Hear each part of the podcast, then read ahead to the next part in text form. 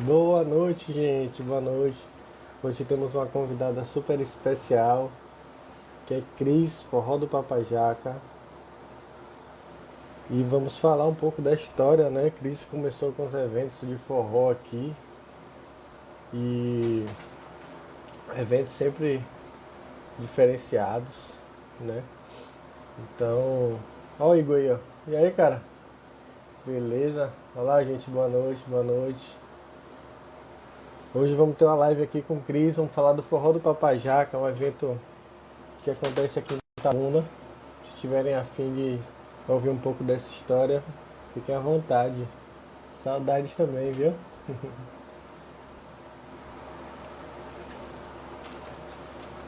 e aí, tudo bem, né, com vocês? Cadê essa sanfona, Igor?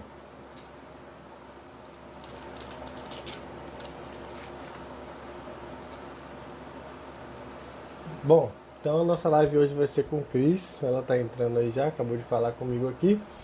É, vamos falar um pouco do Forró do Papajaca, contar um pouco dessa história. Eu tinha dado uma pausa nas, nas lives durante a, as últimas semanas, por causa do São João, feriado e tal, não sei o que. E aí voltei, esse mês inteiro vai ser só com pessoas de, da, da região. Vamos ter Cris hoje, Vamos ter semana que vem PH do Quatro Estações.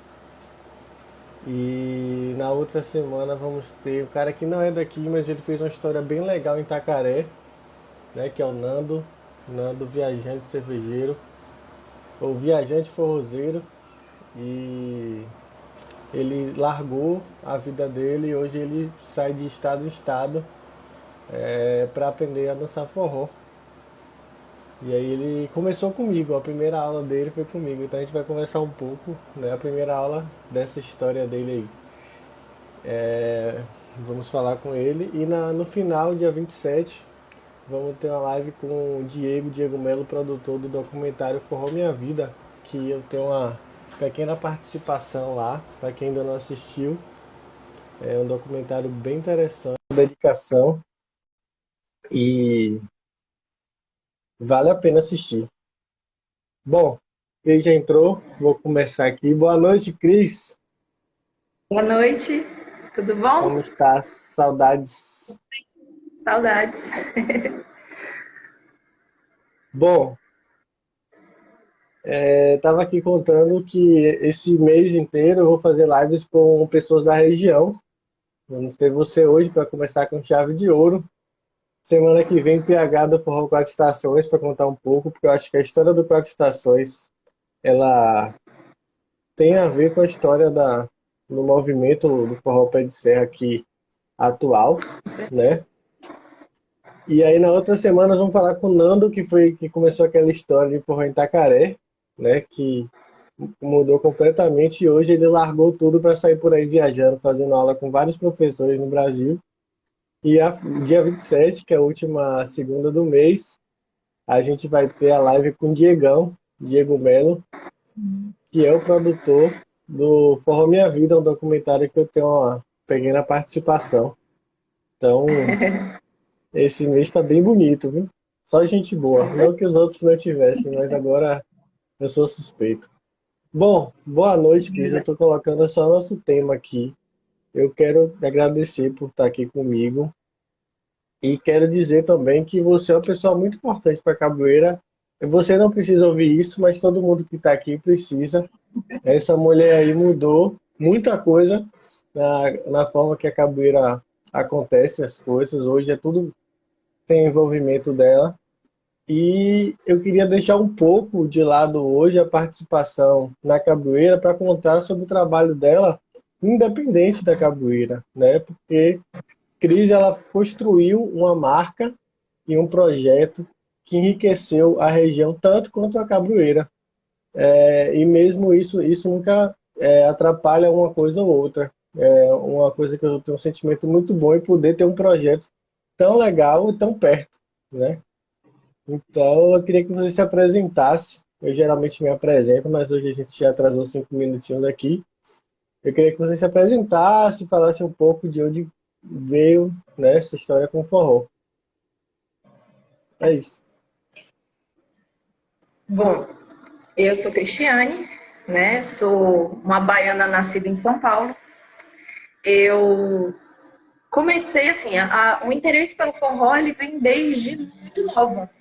É, evidentemente, acho que como a maioria dos adolescentes da, da, minha época, assim, a gente se aproximou do forró mais pelas bandas que tinham na época, as bandas que fizeram sucesso pelo Nordeste. Aí, passado algum tempo, né, a gente começa a ter mais conhecimento, se aprofundar mais. E aí eu cheguei até a Cabroeira, que foi em 2011, quando eu fiz minha primeira aula. E já vai, já são nove anos, né? Vou completar dez anos. E eu tenho muito orgulho de dizer que eu entrei e nunca saí, né? A gente tem pessoas que vão e voltam e isso é muito positivo também, porque elas enriquecem com o que elas trazem. Mas eu gosto da, dessa permanência porque eu cresci muito, eu aprendi muito, melhorando e me desafiando. E aí tem gente que fala assim, ah, mas é, esse curso seu não termina? E o forró não tem fim, pra gente o forró não tem fim. Depois disso, em 2012, eu comecei a fazer excursão. Acho que o meu primeiro, meu primeiro passo é, dentro do forró foi fazer excursão. Foi uma excursão simples, a princípio era uma excursão para Ilhéus, porque lá foi, tinha, era organizado o forró do Talarico. Por conta do forró do Talarico, de ser um evento que, que trouxe que o Dona Zé, foi muita gente se interessou e tal, é, aquela vontade que eu já tinha despertado participando de alguns eventos, de que seria interessante ter na região esse tipo de, oferecer esse tipo de, de evento aqui, eu é, tomei coragem de organizar no ano seguinte, que foi em 2014, o primeiro Forró do Papajaca. Que foi é, pensado justamente para que as pessoas daqui tivessem essa oportunidade, uma oportunidade que para algumas era muito difícil de você ter contato com artistas nacionais do forró, né? E a gente é, fomentar essa cultura nordestina na Bahia, que era uma coisa também que a gente via que estava muito, é, muito é, preso ao período junino e ao mesmo tempo era é, relegado, não era as pessoas não, não traziam atrações de forró durante o São João também. Então eu resolvi fazer um evento fora do período junino de forró. Depois eu Assumi o Forró do Talarico por dois anos também.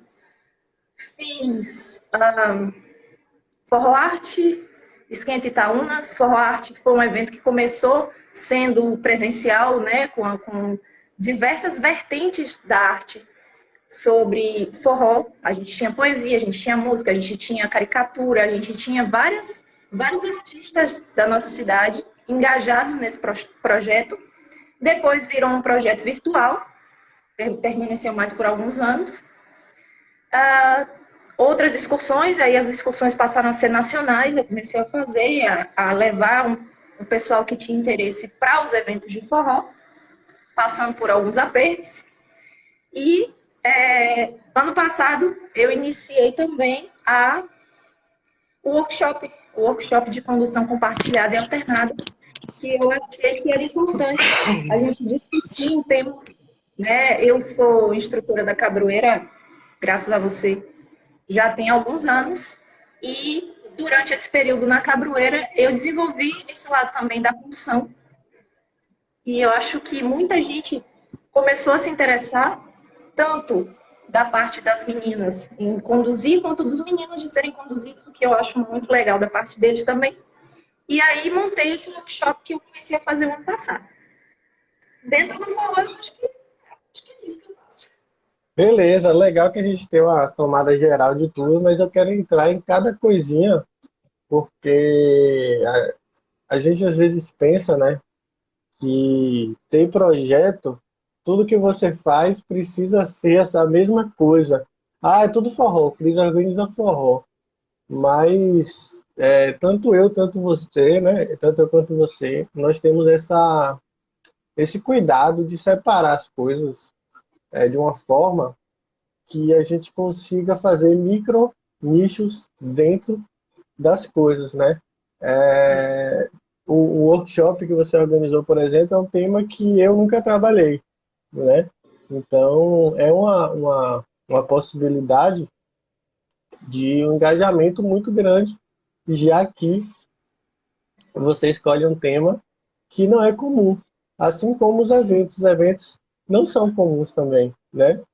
É, eu queria que você falasse um pouco, né, sobre como que, que você escolhe é, o projeto. E aí você pode dar um exemplo do, do Forró do Papajaca, que é o que você organizou mais vezes, e dar um apanhado para a gente sobre é, como você foi se moldando é, com o Forró do Papajaca durante o tempo, já que ele foi o que mais aconteceu.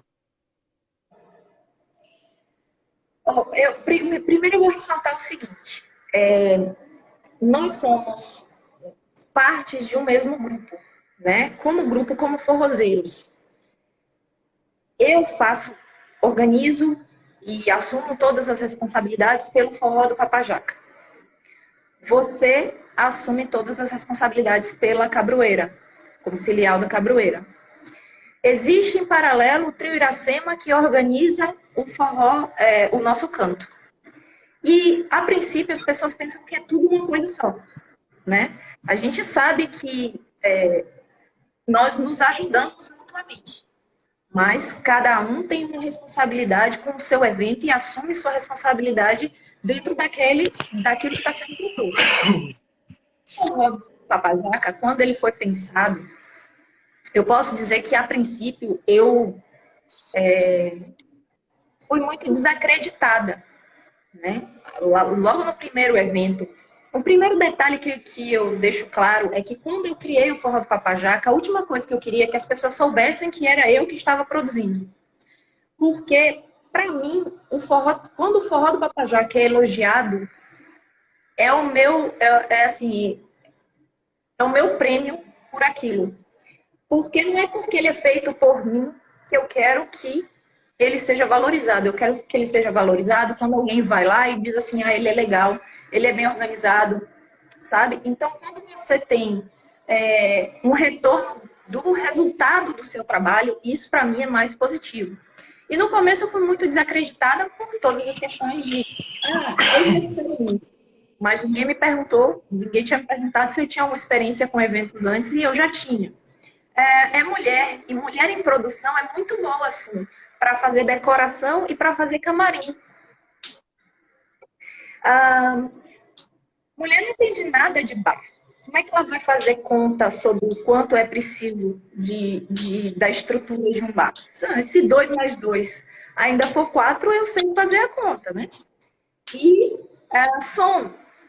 Eu posso não entender de som, mas eu entendo de saber quem contratar, e aí André Fonseca sempre foi né, o top dos tops e a gente vai atrás do melhor. Por quê? Porque o objetivo era exatamente esse. Eu ouvia o que as pessoas queriam, de um lado, de outro lado, eu ouvia o que elas é, é, se queixavam da organização de alguns eventos e eu tentei buscar ali oferecer o que eu pudesse de melhor.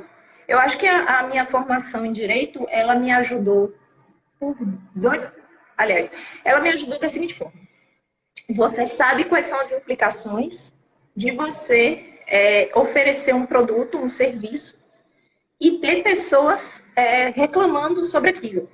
Então eu já me cerquei de todos os cuidados para que as pessoas se sentissem bem no evento. Por outro lado, eu acho que é a questão do respeito. Quem produz um evento tem que respeitar o público que vai, porque é o público que está pagando. Assim como tem que respeitar as pessoas que estão trabalhando no evento, né? Principalmente os músicos e tal. Tudo é questão de planejamento. Quando eu sentei para fazer o primeiro forró do Papajaca, eu tinha tudo estruturado, tudo anotado, sabia o que é que eu podia alcançar e se não alcançasse, de onde iria sair. Mas ninguém sairia de um evento com nenhum tipo de prejuízo. É, a não ser eu, né? De repente acontece mas é porque a gente sabe que a gente quer oferecer o melhor. E aí eu fiz a, todo esse planejamento, que para mim é básico. Eu acho que quando a gente se propõe a oferecer um evento, a gente vai pensar no bem-estar das pessoas, todas elas, seja quem está trabalhando, seja quem está assistindo. E aí eu vi que as pessoas compraram a ideia e talvez uma das coisas que me deixa mais feliz quando eu organizo um evento é quando eu vejo as pessoas divulgando sem nenhum pedido. Quando as pessoas se engajam junto com você e elas sabem o quanto é importante. E fazer cultura, né, trabalhar com a cultura durante, é, ou, ou melhor, durante o ano, né? Com a cultura do forró durante o ano é muito difícil. Então, o apoio coletivo, o apoio dos forrozeiros, tanto na participação nos eventos quanto nesse tipo de ajuda, ela é primordial. E aí, com o tempo, eu fui vendo que mais pessoas tinham esse interesse, que foram se engajando e a gente foi criando outros projetos, foi pensando de outras formas, foi vendo outras possibilidades. Como você mesmo falou, a gente foi vendo que é, existem outras vertentes dentro do tema maior que é o forró. E a gente pode fazer é, bem organizado todas elas, desde que a gente se prepare para isso. É, qual foi assim, o seu maior aprendizado Yeah. Quantos eventos foram, na verdade? Acho que foram oito, nove? Como? Não, do forró do Papajaca, assim. Do, não, do forró do Papajaca foram cinco. Cinco, né? Porque teve é. Skate Itaúnas, teve. que já era outra Sim, proposta, né? É, teve é. Talarico e teve Forró Arte. E, e em geral foram, você sabe quantos? Acho que 12. Acho que tá. 12. Dentre. É isso anos. aí tem, tem cinco anos, né? Isso dá uma é. média de quase dois por ano. Ou mais, né? Dá mais, mais de dois é, por é, ano. Acho que é isso. Qual, qual assim, foi para você o aprendizado do primeiro até o último, assim? Você fala em relação à, à organização? A tudo, porque eu acho que uma das coisas que eu mais aprendi né, com o evento é que toda vez que você faz um evento, você faz ele melhor. Né? Você muda alguma coisa, você pensa em alguma coisa que você não pensaria no primeiro, nem no segundo. Né? Fazer evento é isso. Quanto mais você faz, mais você pensa. E às vezes é, a gente consegue mudar coisas que ficam muito melhores, mas que a gente não Sim. teria noção nenhuma, né? Por exemplo, uma, coisa que eu vejo muito, toda vez que a gente muda de lugar o evento, é como se a gente estivesse começando tudo de novo, porque a gente não sabe quais são as demandas daquele lugar, né? O que é que a gente vai precisar mudar para se fazer um evento naquele lugar com a qualidade que a gente espera. Então, assim, dentro da sua, da sua realidade aí, quais foram os maiores aprendizados? Onde foi que você melhorou, é, quais foram as, as, evoluções do evento em si, tanto quanto é, forrozeira, né, querendo oferecer um evento cada vez melhor, tanto como produtora de eventos que você é. é eu estou vendo Indiara aí, e ela, ela falou uma frase para mim há pouco tempo que ela disse assim, é, eu só me lembro de você dizendo assim, faltou alguma coisa. E ela, ela vinha falar comigo durante o evento, dizer ah, que estava ótimo, que estava gostando, que estava satisfeita, e eu dizia, mas faltou alguma coisa. Então, é, é natural essa sensação de, de ofere tentar oferecer o máximo e não conseguir. Às vezes não é, não é falta de esforço nosso, né? Às vezes é são contratempos, acontecem algumas coisas que, que tornam a, a situação naquele momento da organização desesperadora, assim. Mas a gente vai pegando um traquejo, a gente vai pegando soluções, a gente vai conhecendo outras pessoas que podem é, ajudar no momento de necessidade. Eu, é, eu falo aqui da de, de Emanuele durante último, os, os, dois últimos papajacas. Emanuele e Clívia foram essenciais né, na organização dos eventos, porque é, quando você consegue agregar pessoas às vezes a, a responsabilidade ficar toda sobre uma pessoa só realmente dificulta né, a, o bom desempenho do evento como um todo. É, mas a, a, própria experiência vai mostrando como é que você vai organizar a portaria, como é que você vai organizar o caixa do bar. A gente vai aprendendo com os erros também, principalmente, né? a gente sabe como não fazer de novo, mas você evolui como ser humano, você aprende a lidar com as situações, as dificuldades que vão aparecendo.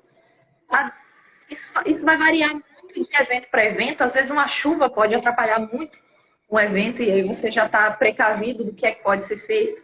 Como você falou, quando a gente muda de local, é um evento do zero, né? Quando a gente recomeça. E aí esse ano eu tive, esse ano de 2019, né? A gente mudou de lugar. O, o Papajá, que era sempre feito num, num espaço amplo, eu queria um espaço que fosse amplo, que tivesse um bom piso. Isso acho que é o mínimo que a gente tem a oferecer. Um bom piso, porque as pessoas vão para dançar e que fosse ventilado, né? E aí, quando a gente muda, a gente pensa em todos os, os detalhes que isso pode implicar, quais são as soluções se acontecer, a gente vai ficando mais precavido. Eu acho que o grande aprendizado é esse. Eu acho que a gente aprende a aprender rápido, né? A chegar ali e olhar e falar, não, isso não pode ficar assim, tem que resolver.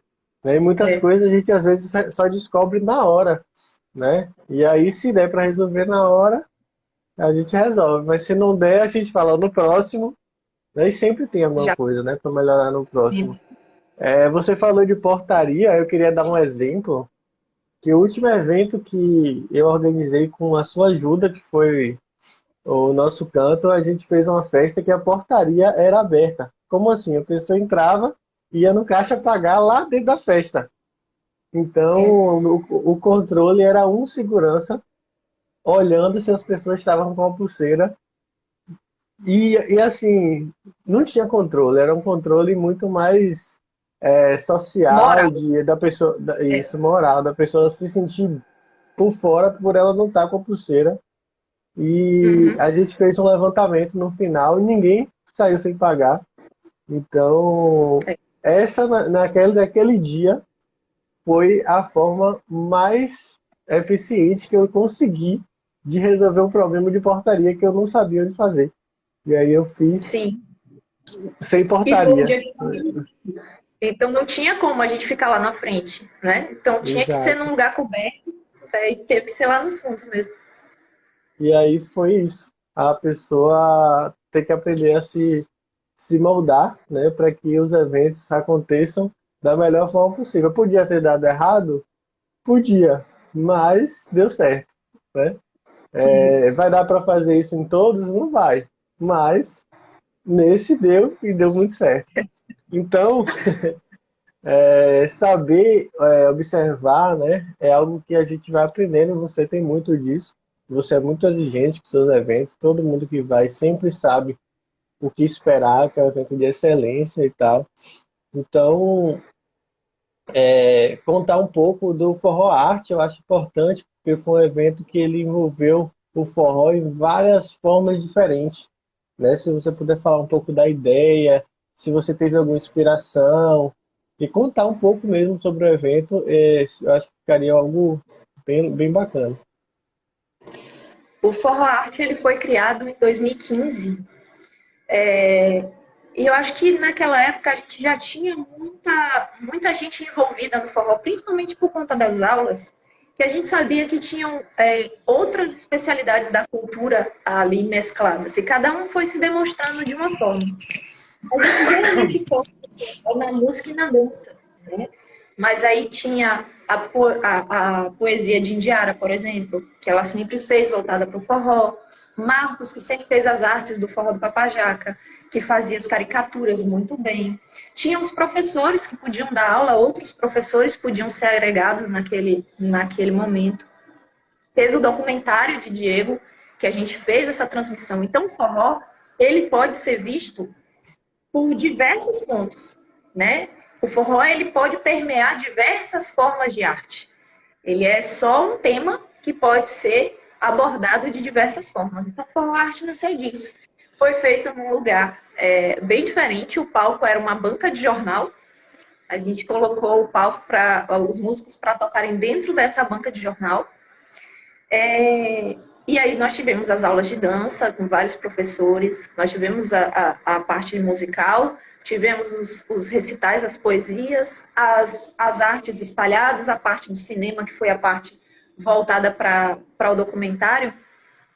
Então, o objetivo é esse, era agregar, agregar públicos diferentes, que se interessassem por essas culturas diferentes, que a gente pudesse agregar dentro do tema forró e mostrar que forró é muito mais amplo do que o que as pessoas costumam limitar sempre a uma época do ano, sempre a só música e dança e tal.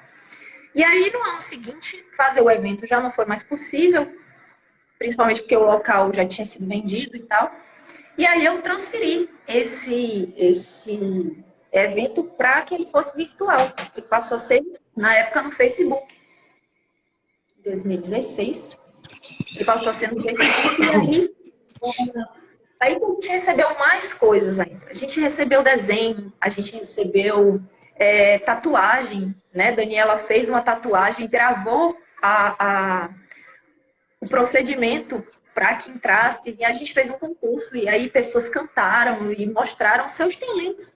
A ideia é disso, de você mostrar, de você se sentir parte daquilo. A minha arte também pode é, estar é, é, em favor do forró, né? Está ali presente e eu posso me, me, eu posso abrir um espaço para que as pessoas pudessem se mostrar e mostrar o que elas também sabiam fazer.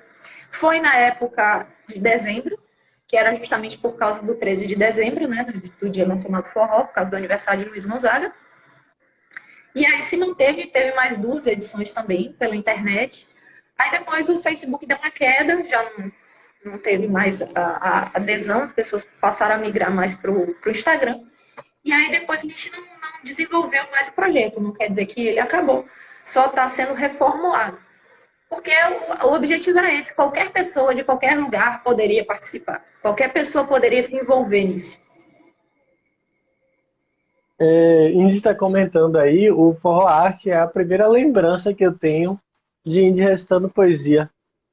É, eu sei que ela já fazia e tal, mas é a primeira lembrança viva que eu tenho em minha, em minha cabeça dela. Para quem não, não conhece, Indy, ela é uma poeta, faz muita coisa legal e foi aluna do Cabroeira também. Tem uma live dela inteirinha no nosso feed.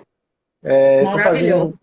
uma live toda segunda com pessoas bacanas. Então, quem puder assistir vai ser enriquecido aí com essas lives aí. Pelo menos eu acredito que estão muito boas. É... Cris, a gente falou muito já sobre o forró do Papajaca, a vertente do forró arte, né? a, a, a, parte online, de um evento online, que é algo também legal. Eu queria que você falasse um pouco agora sobre a, as discussões, né?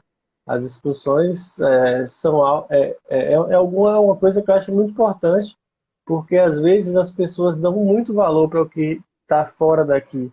E você, com seus eventos de excelência, quando você tira de alguém daqui para levar para um evento que é referência nacional, e aquela pessoa ela pode perceber que talvez o evento que tem lá na cidade dela é tão bom ou melhor do que aquele evento que ela está saindo de, da cidade, pegando estrada e tal, para ter esse benefício de estar tá num evento que é referência. Né? Então eu queria que você falasse um pouco sobre isso.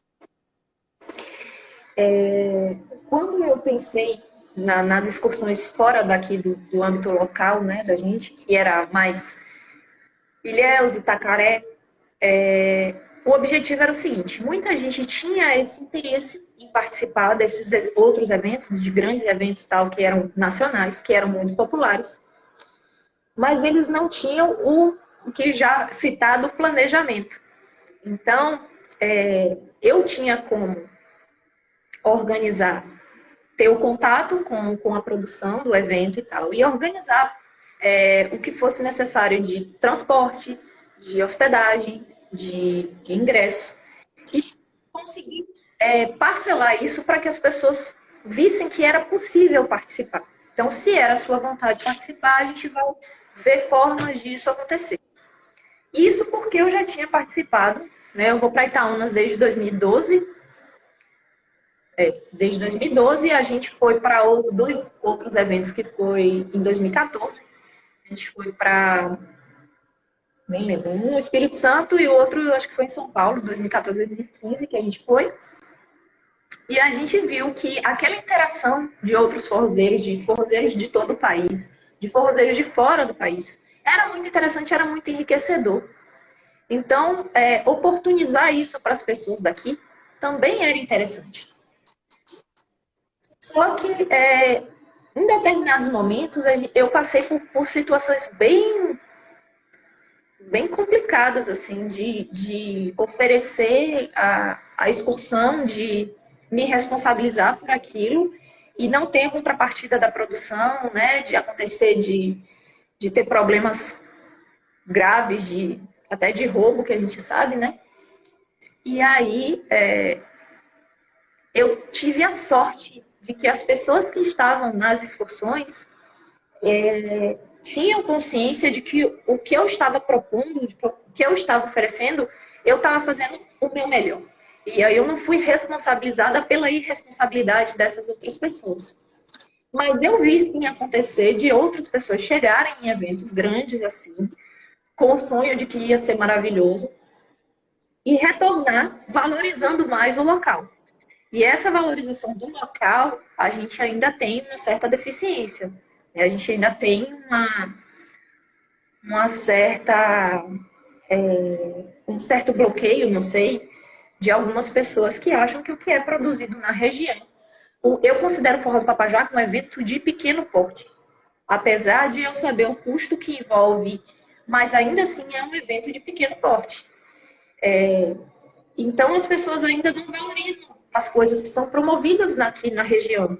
Elas precisam dar mais valor porque todos os produtores, todas as pessoas que se envolvem nessa busca de trazer alguém para cá, de valorizar o músico daqui, de colocar, de fazer divulgação, que é uma coisa difícil também. Você tentar alcançar outros públicos, você tentar alcançar mais pessoas na região, né? Pessoas é, que não se interessam tanto ou que gostam de forró, mas aí acabam não indo porque não é época. Eu já ouvi isso muitas vezes.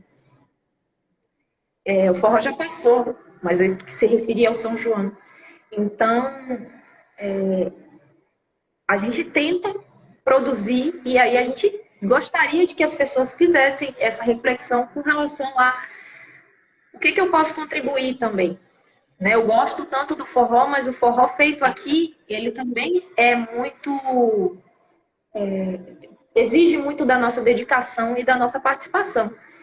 E aí as pessoas, algumas dessas pessoas que viajaram comigo já voltaram com essa outra cabeça, com essa outra reflexão de que valorizar o local também era muito importante, porque dá para você inclusive acompanhar e compartilhar e participar daquilo ali.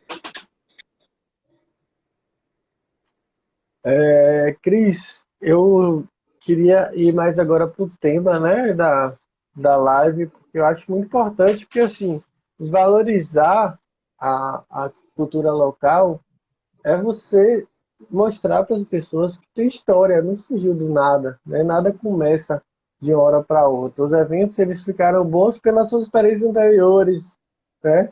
pela, pela ajuda que você já comentou bastante das pessoas ao seu lado, lhe apoiando. E, e a gente sabe que existem algumas coisas que não são tão fáceis, né? A gente não tem apoio de ninguém. A gente conseguir um patrocínio é muito difícil. Você já fez muitos eventos e sabe que a maioria deles não teve uma pessoa para dar 50 reais assim para falar não, vou ajudar e tal. Mas é, nem por isso eles deixam de ser eventos de excelência. Você falou que é um evento de pequeno porte, mas eu chamo meus eventos e acho que o seu ainda é maior que os meus, né?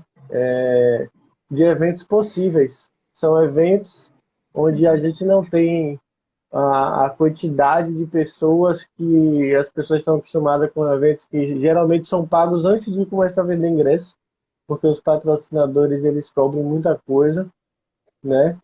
E, e a gente faz evento com a possibilidade que o público nos oferece, né?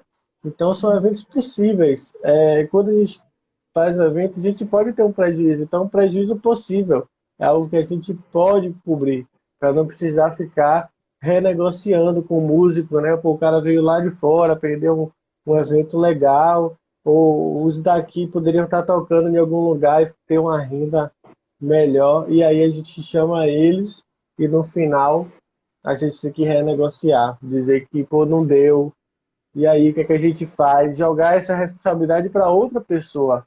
Eu acho isso muito errado e você sempre foi uma pessoa que nunca fez isso, né? Inclusive várias vezes a gente já conversou sobre isso e é algo que eu admiro muito, porque quando você faz um evento, você tem que ser um evento possível. Você comentou isso no começo de outra forma, né? Que você Sim. tinha tudo anotado, tudo organizado. Quando a gente vai fazer qualquer coisa que envolve outras pessoas, tem essa importância de que são pessoas, né? Não é não, não é algo que você pode manipular a situação jogando responsabilidade para outra. Você assumiu, você tem que cumprir né? E que quando, quando for bom, que seja bom para você também. Acho que esse é o segredo dos pequenos eventos, né? Dos eventos que, que eu considero eventos possíveis. Eu queria agora que você comentasse um pouco sobre essa dificuldade que a gente tem, né?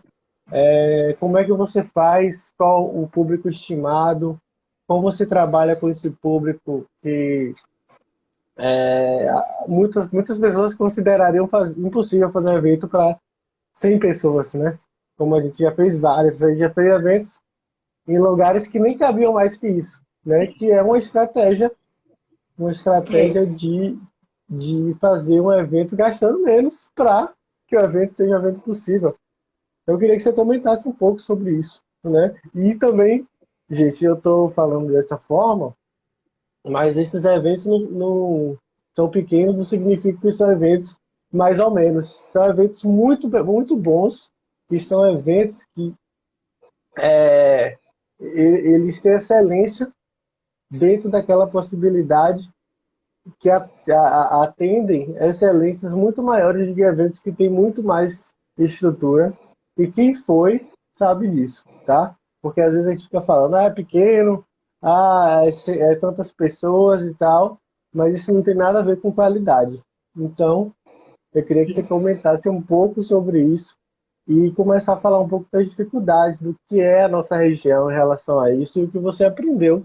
Né? Você já comentou algumas coisas, mas acho importante a gente entrar nesse assunto um pouco mais, já que é o tema da live. Tá. É, primeiro, aquilo que eu falei sobre o planejamento, é importante justamente por conta disso. A gente não tem apoio. Né? Se a gente tem um apoio, às vezes é um apoio de alguém que já conhece, de alguém que está num, num, movimento já, que já faz parte do forró. Mas um apoio externo, até para você conseguir uma divulgação numa rádio, numa TV, já é muito difícil. As pessoas não, não elas, elas não colocam credibilidade no seu trabalho. Porque exatamente isso, elas veem o evento como pequeno. E o fato de ser pequeno, na quantidade de alcance de público, é, faz com que as pessoas não acreditem que aquilo seja positivo. As pessoas não investem em cultura. Né? A pandemia está mostrando a relevância da cultura agora. Né? Todo mundo hoje sente falta de um, de um forró que seja, de um evento, sente, tem que precisa passar o dia ouvindo música, passa o dia assistindo filme, é, assistindo stand-up, porque precisa da arte. A arte é necessária, mas as pessoas não contribuem para a promoção da arte. Ela é feita basicamente por quem está dando E aí, quando a gente faz isso, que foi a questão do planejamento que eu falei, é, eu não tenho como chegar para você hoje, contratar o seu serviço e chegar amanhã e responsabilizar porque o público não veio. Eu não posso fazer isso.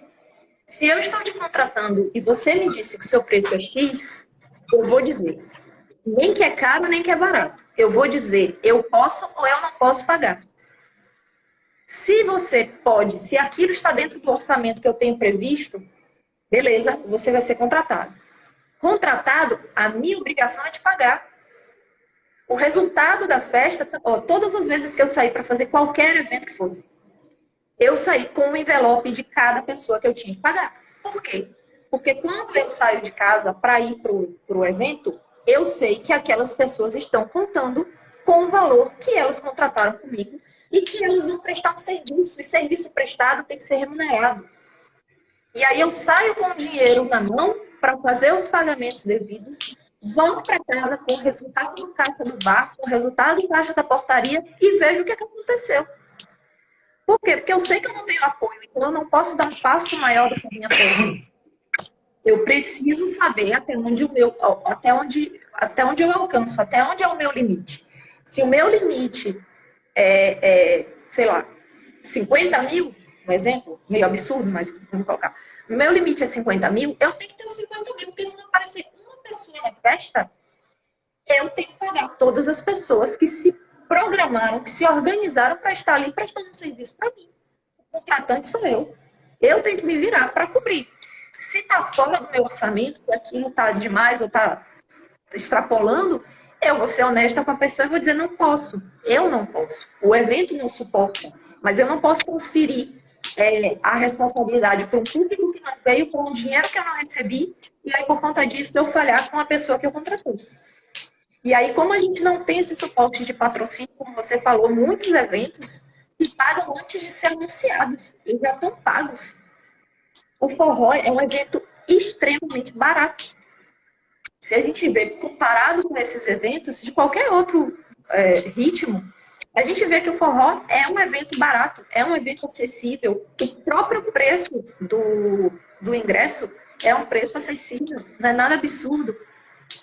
Aí, às vezes, eu já fui questionada por conta do valor da, do ingresso, mas as pessoas, é, quando elas. Não, na verdade, eu não, não sei, fui questionada várias vezes assim, é open bar quando era 30 reais.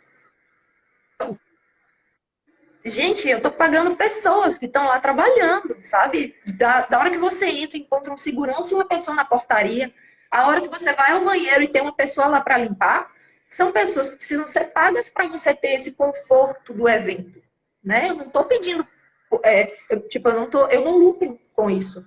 Me bastaria que o evento se pagasse e que essa e que essa é, consciência das pessoas, né, na hora de questionar, de negociar, vou citar, mas não, não vou, eu ia citar, não vou citar, mas grandes eventos que tem né, na, na região, assim, nessa época de São João, ninguém chega para o dono e fala assim, você faz mais barato para mim? Ninguém vai chegar. Mas como o nosso nicho é pequeno, como as pessoas todas se conhecem, elas costumam barganhar esse valor do ingresso. Mas e na hora de pagar? Esse 10 a menos que você está pedindo é 10 a mais do negócio que vai sair, porque não vai, não tem de onde compensar esses 10 reais, entendeu? Então, a, o nosso patrocinador é o público. Quando o público comparece, a gente sabe que a gente vai ter uma, talvez um prejuízo menor, mas a gente não tem com quem contar, a não ser com esse planejamento e com a presença das pessoas. É basicamente o que a gente passa aqui na região, é isso. Às vezes, é, é eu tenho visto muita, muita gente que trabalha com arte, né, aqui postando e fazendo live e comentando e falando da necessidade, porque vivia disso. E nessa época anterior a tudo isso, a pandemia, você não via uma pessoa virar num barzinho enquanto o cara tá lá passando a noite cantando, sequer para fazer assim, em silêncio. Para aplaudir o cara e o cara ver que você tá prestando atenção no que ele tá fazendo. Então agora as pessoas todas estão precisando de arte, todas as pessoas estão valorizando arte. Eu espero sinceramente que após tudo isso, e eu sei que vai demorar, mas as pessoas realmente valorizem o que é feito para elas, porque o que a gente faz é para elas. É a nossa vontade, é a nossa expectativa, é o nosso desejo de oferecer, mas para que as pessoas compareçam, porque se elas não comparecerem, realmente a gente não tem de onde tirar. Você falou uma coisa aí é, sobre o, o, público que é pequeno e às vezes a, a pessoa que poderia, né, é, dar um patrocínio, às vezes um patrocínio que essas marcas dão para um evento grande pagariam o nosso evento, né? Com certeza. É, então, assim, uma coisa que eles não observam, que eu acho um erro, é que uma marca num evento grande desse é só uma marca que está lá associada a uma empresa e tal. Uma marca associada a um evento como o seu, né, como os nossos eventos, é uma marca que as pessoas que estão ali, elas sabem a importância daquela ajuda. Então ela tem um sentimento muito maior. Eu tenho certeza que quando a pessoa chega numa festa e vê um banner, vê uma, uma marca de alguma empresa, ela pensa, poxa, que legal que essa empresa está ajudando esse nicho que é tão, é, é, é, tão pouco valorizado, né? E eu acho, inclusive, que com o pouco é, que eles poderiam fazer de investimento, eles teriam um retorno muito maior, porque a, a, os eventos eles têm um sentimento que hoje falta, né? A música hoje não tem mais esse lance que a gente tem, das pessoas se conhecerem, fazerem amizade nos mesmos ambientes, sempre terem aquelas pessoas e você vai conhecendo, eu, você também, né? Já viajamos bastante, toda vez que a gente volta, parece que os ambientes estão melhores porque a gente conheceu gente, né? A gente já conhece uma galera que está ali e cada vez que a gente vai indo, a gente já conhece mais e mais e mais. Chega uma hora que você parece que está na sua cidade, porque é um nicho muito é, é, forte, as pessoas não largam de uma hora para outra, e quando largam, volta. Uma hora volta. Né? Porque quem gosta de forró gosta mesmo. Né? É...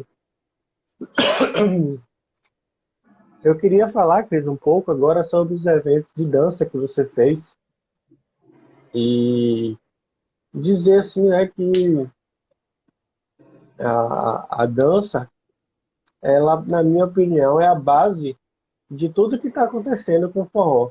Se não fosse os professores, os DJs, as bandas, trios e tal, a gente provavelmente não conhecia nem as músicas dos antigos compositores, a gente não conseguiria unir pessoas para fazer eventos como esse que você faz, né? Então eu queria que você puxasse um pouco desse assunto aí, da, da forma que você organizou as aulas de dança, como foi pensado, e falar um pouco também da importância da dança, né, para os eventos. É, eu, é, no começo eu mencionei né, dessa questão do, do grupo nosso ser.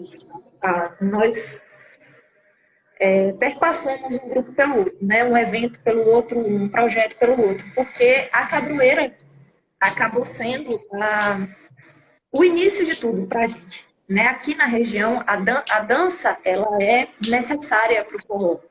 Né? A dança estimula as pessoas, ela é, agrega, ela aproxima.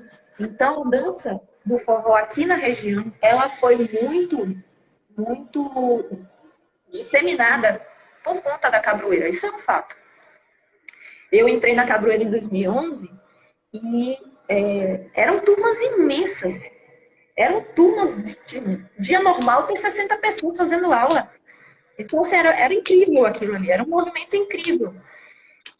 E, logicamente, cada um que fez parte em algum momento, que participou dessas aulas, carregou esse sentimento pelo forró, carregou essa, essa questão da amizade, da proximidade, que é uma coisa que se vê em qualquer lugar. Né? Em qualquer lugar que tenha esse envolvimento com forró, com a dança, você vê a proximidade das pessoas e a amizade que se cria nesses ambientes. E é... me perdi. Sim. E aí, nesses anos todos aí, de, de cabroeira, já são nove anos de cabroeira, eu vi a necessidade de organizar esse workshop que eu fiz no ano passado, sobre condução compartilhada principalmente por conta da, é, da questão do machismo, logicamente. Né? São nove anos. Uma década, uma década você vê muita mudança. Você, você é, presencia muita coisa, você ouve muita coisa. Inclusive no workshop eu explico como foi que eu comecei a conduzir. Eu comecei a conduzir justamente porque é, as turmas tinham muitas mulheres. Né? Aqui na região a gente tem essa presença mais feminina do, nas aulas. Tinham muitas mulheres e eu, na função de monitora, depois de instrutora, fui aprendendo a conduzir para poder dar suporte para essas pessoas que estavam ali aprendendo. Porque naquele tempo eram papéis separados, as pessoas entendiam como coisas separadas. O homem tinha o papel de condução e a mulher de ser conduzida. E com o tempo a gente foi desconstruindo isso e reconstruindo. E aí eu cheguei no meu ponto de reconstrução, que eu acho que já era necessário transmitir isso, porque eu via muitas pessoas fazendo também, mas sem pensar. Já chegou o ponto de uma amiga nossa estar tá numa, numa festa que você fez e ela tá dançando com outra pessoa e aí quando ela terminou, um, um amigo dela chegou para ela e falou assim: Nossa, você está conduzindo muito bem, parece um homenzinho. Então, ainda está enraizado nas pessoas que o papel do homem é o de conduzir. E quando você está fazendo aquilo, você está se comparando ao homem. E aí eu vi a necessidade de abordar que o forró, por mais que tenha, é, tenha se estruturado dessa forma, né? A, o seu, a sua função, o que você está fazendo na dança não tem a ver nem com o seu gênero, nem com a sua identidade de gênero, nem com a sua orientação sexual. Então, o que você está fazendo ali é simplesmente dançando. E você pode alternar isso durante a dança. Em determinado momento, você pode estar conduzindo, até na postura de conduzida, você pode conduzir, você pode alternar com a outra pessoa. E as pessoas se interessaram por isso. Eu achei muito importante que eu vi homens e mulheres interessados no assunto. E depois eu vi em outros eventos que você promoveu que eles se dispuseram a fazer isso em público, que era uma coisa que a princípio era restrito à aula, né? Na aula eu estou treinando e aí quando eu treino ali é só um treino, mas para o mundo real lá fora eu não posso fazer e as pessoas foram começando a se permitir. E a dança ela é essencial para isso, ela é essencial para para desconstruir certas coisas, para construir outras. Então, é, a dança eu acho que é o elemento hoje mais, é, eu não digo mais essencial, mas eu digo que é o mais, o de maior divulgação do forró, ainda é a dança. Então, quando a gente tem esse espaço de, de promover um evento em que as pessoas se sintam confortáveis para dançar, que você tenha aula, que você tenha é, diversos professores. Aqui tem muitos professores, excelentes professores de dança. E aí, quando você consegue unir essas pessoas, unir as escolas, unir em eventos assim, né? O evento do Papajaca não era um evento da cabroeira, era um evento aberto a toda e qualquer pessoa que goste de forró e que queira participar do forró. Mas é um lugar para que você se sinta à vontade para dançar. Entendeu? Era isso? Isso aí. É, gente, eu queria muito aí aproveitar, sim, para agradecer a todos vocês que estão sempre presentes aqui na live, que estão sempre é, presentes nos eventos, né? não só no de Cris, mas também no do Tiracema e nas aulas também, né? É, eu queria também, assim, deixar um recado. Vocês sabem que está sendo um momento bastante difícil para os artistas, né? Eles estão tentando se virar com lives e tal. E aproveita esse momento, já que até, pelo menos eu acredito que a maior parte de vocês estão sentindo falta desses eventos, mesmo que não tivesse indo. Eu não ia, agora que não tem, parece que não se tivesse, agora eu ia. Né? A gente tem esse sentimento. Então aproveita esse momento para refletir um pouco sobre isso. Tá? Às vezes a gente não pode ir, mas a gente pode compartilhar um cartaz, a gente pode compartilhar um banner, pode avisar alguns amigos, tá? E eu não estou falando isso porque eu produzo, não estou falando isso porque Cris está aqui. Mas é algo que a gente tem que fazer para os artistas. Porque, assim, imagina se for inviável para as pessoas produzirem esses eventos. Se for inviável um dia, não vai ter.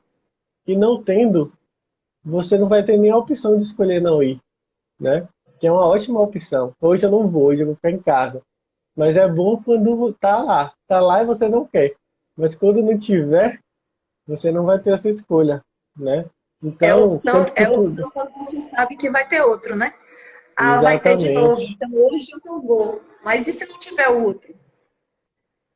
Esse, inclusive, é um tema que eu acho bem legal da gente conversar, não temos muito tempo mais, mas é que é o seguinte, é, a, a, o fato dos eventos serem organizados e planejados, eles criam essa segurança na pessoa de que ela perder um não vai fazer falta, né? E aí, o que aconteceu? Provavelmente quem foi um forró nesse ano, quem foi naquele último evento que eu organizei, foi o último do ano. né? E aí agora são oito meses, no mínimo aí, sem nada parecido. Uma outra coisa que eu quero falar é que assim, quando isso tudo passar, é, a gente vai estar de volta e vai estar de volta é, evitando evitando aglomeração. Então, esses pequenos eventos vão ser os eventos que vão suprir uma necessidade uma necessidade de eventos pequenos, porque é muito mais seguro você ir no evento de 100 pessoas do que você ir com mil pessoas, né? Sim. Então, pensem um pouco sobre isso. Eu acho que é importante quando você vê uma live de um artista, né? É uma live de, de, de qualquer nicho aí que você sabe que está passando por isso, porque é algo que no futuro a gente não vai ter a sensação que a gente tem hoje. E aí eu queria deixar espaço aí, finalizando, agradecer a Cris, agradecer a todos vocês que estão sempre aqui, agradecer aos alunos que ainda estão é, mantendo a estrutura da capoeira, de certa forma, né? A gente está completamente, é, como é que eu posso dizer, prejudicado, não conseguimos fazer nada, o que tem restado são essas lives as aulas online que estão é, rolando lá, e aí a gente sabe que a dança ela tem o poder, mas a dança 2 ela tem um poder que às vezes é, supera esse poder da dança, na minha opinião, porque é, é o poder do contato, do abraço, né? É, essa possibilidade de estar num lugar onde você conhece as pessoas, ou pelo menos confia nelas, mesmo não dando com um amigo seu, com uma pessoa, né, com um familiar, algo, algo que você sente segurança, é uma possibilidade que só o forró pode oferecer. Você largar aquela bolsa lá e não se preocupar, é, quando alguém perder alguma coisa, sempre ser devolvida. Esses ambientes são criados porque nós somos assim, né? Sim. Então, esse é o meu recado, eu queria deixar aí o agradecimento, tá? A todos vocês que estão me ajudando ainda, né? Já, já virou ajuda, antes era, pô, vamos um suporte, tá? Hoje já é ajuda mesmo. A gente está conseguindo manter alguns, alguns alunos ainda, mas eu entendo completamente, porque para mim o mais importante é saber que quando isso passar, eu vou estar tá aqui, vocês vão estar tá aí tá todo mundo se cuidando. E para mim o que importa hoje é isso. Então, Cris, brigadão. Eu quero aí Sim, deixar espaço para você falar o que você quiser. Aí temos quatro minutos. Bom, muito obrigada por participar. Você sabe que a valorização da gente, né, a nossa própria valorização é importante porque nós somos conhecidos dentro ainda desse desse pequeno grupo, mas que o forró possa ser espalhado por essas pessoas, né? Quando você, como você disse, como, quando você convida alguém para participar de um evento, quando você mostra para alguém uma música, quando você fala, oh, vai ter live do, do Quatro Estações, por exemplo, você está contribuindo para o forró. Você faz uma divulgação, qualquer que seja, você está contribuindo para o forró e o forró, nesse momento, precisa disso. Precisa ser encarado como arte de todas as formas a dança, a dança é muito importante. Como eu disse, talvez seja o, a expressão que mais abrange, que mais atinge pessoas, que mais é, agrega, mas o forró é uma arte que você pode sentar e assistir, que você pode ouvir, que você pode falar sobre, que você pode assistir um documentário como vai ser o de Diego. Então, é importante você compartilhar o forró de outras formas, para que ele, nesse período, ainda seja valorizado e que, quando retorne tudo, ele possa ser ainda mais valorizado por cada um de nós. Gente, é isso. Cris, prazerzão, como sempre, estar tá aqui perto de você, perto de todos vocês. É... Algumas pessoas têm perguntado aí sobre. Eu já, por incrível que pareça, eu recebo até hoje pessoas perguntando quando as aulas voltam né? então, assim, gente, eu não tenho planos nenhum para voltar esse ano. Inclusive, nós do Triracema tomamos a, a, a ideia de nem fazer live para não se encontrar, para não, né? E tá ficando cada dia mais difícil por causa dessas decisões, mas a gente vai sobreviver, tá tudo bem. E é isso, gente. Obrigado. Tchau, Cris.